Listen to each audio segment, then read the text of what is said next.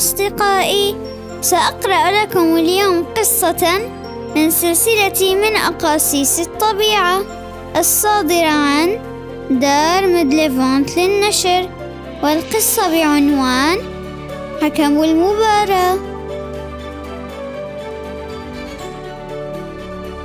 كان شبوط أسعد أسماك البحر في ذلك اليوم فقد تلقى خبرا طالما انتظره وقع عليه الاختيار ليكون حكم المباراة النهائية في كرة السلة التي ستجري بين نادي سمك التني ونادي الدلافين.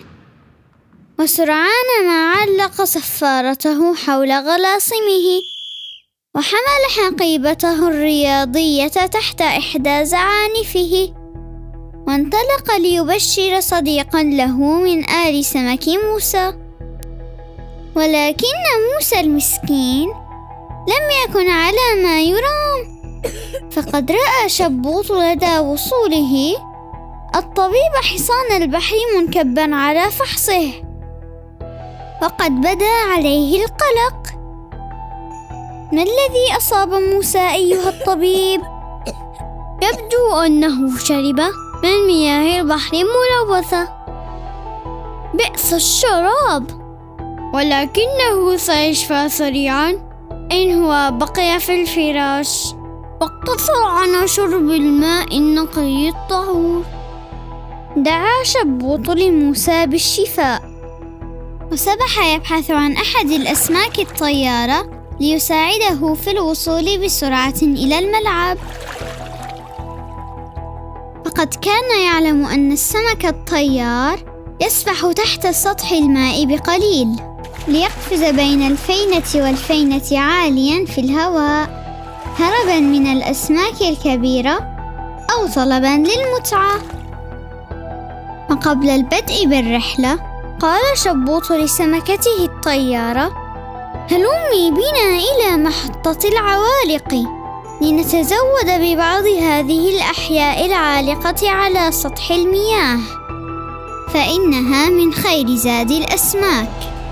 هناك حذرهما الأخطبوط وهو يزودهما بوقود العوالق من وجود بعض قوارب الصيد في المنطقة.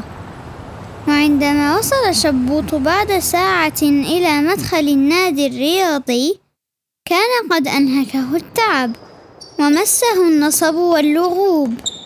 وكان أصدقاؤه جميعا ينتظرون وصوله بفارغ الصبر. غير أن متاعبه لم تكن قد انتهت بعد.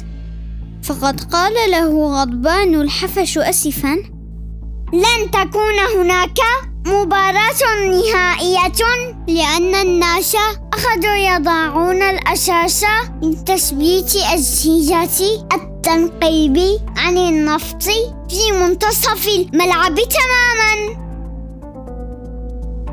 وما كادا يبتعدان قليلا حتى أوقفهما قطيع من الأسماك الصغيرة الحمراء. وقالوا لهما بصوت واحد لا يؤمن التجول في المنطقة. فشباك الصيد مبثوثة في كل مكان. قال شبوط صحيح أنني لا أود الوقوع في شباكهم فأصير طعمة لأطفالهم أو أحول إلى زيت السمك ولكن لن يمنعني شيء من الوصول إلى المباراة في موعدها المحدد. قالت السمكة الطيارة. قر عينا ولا تحزن. استمسك بي بقوة وسأطير فوق الشباك عندما أبلغها. لم ييأس شبوط والتفت إلى أصدقائه قائلا لا تجزعوا أنا آتيكم بمن يساعدنا فأرسلوني. واتخذ سبيله في البحر سربا إلى نادي الشطرنج. حيث كانت أسماك الإصفرني الضخمة تتدرب استعدادا للاشتراك في بطولة العالم للشطرنج. لبت الإصفرنيات نداء شبوط واندفعن إلى الملعب يعملن في الصقالات والأنابيب تقطيعا وتمزيقا بأسنانهن الحادة وفكوكهن الجبارة حتى أتينا على كل ما هنالك. وأخلينا المكان لصاحبهن القديم. وما إن تم له ذلك حتى راح شبوط يدفع أسماك أبي سيف وأبي مطرقة للعمل بجد لبناء الملعب الجديد. وكان واضحا أنه سيكون أفضل الملاعب وأكثرها اتساعا. وقد كان له ما أراد فقد أتقنت هذه الأسماك البناءة عملها. وأحسنت إقامة الملعب وأجادت في تقويته وتزيينه. وسرعان ما تداعت حيوانات الماء لشهود المباراة الفاصلة. صفر شبوط بصفارته إيذانا ببدء المباراة. كانت أسماك التن أضخم حجما وأبدع تنظيما. ولكن الدلافين كانت تلعب بمهارة ورشاقة لا مثيل لهما. كانت المنافسة حارة.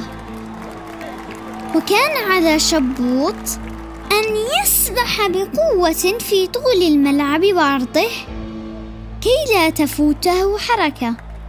وأخيرا انتهت المباراة بفوز الدلافين على الأسماك بسلة واحدة فقط. قدمت الكأس للفريق الفائز الآنسة ميمي السمكة البورية الجميلة. فهنأت الدلافين بالفوز وأثنت على أسماك التن لما أبدين من مهارة في اللعب.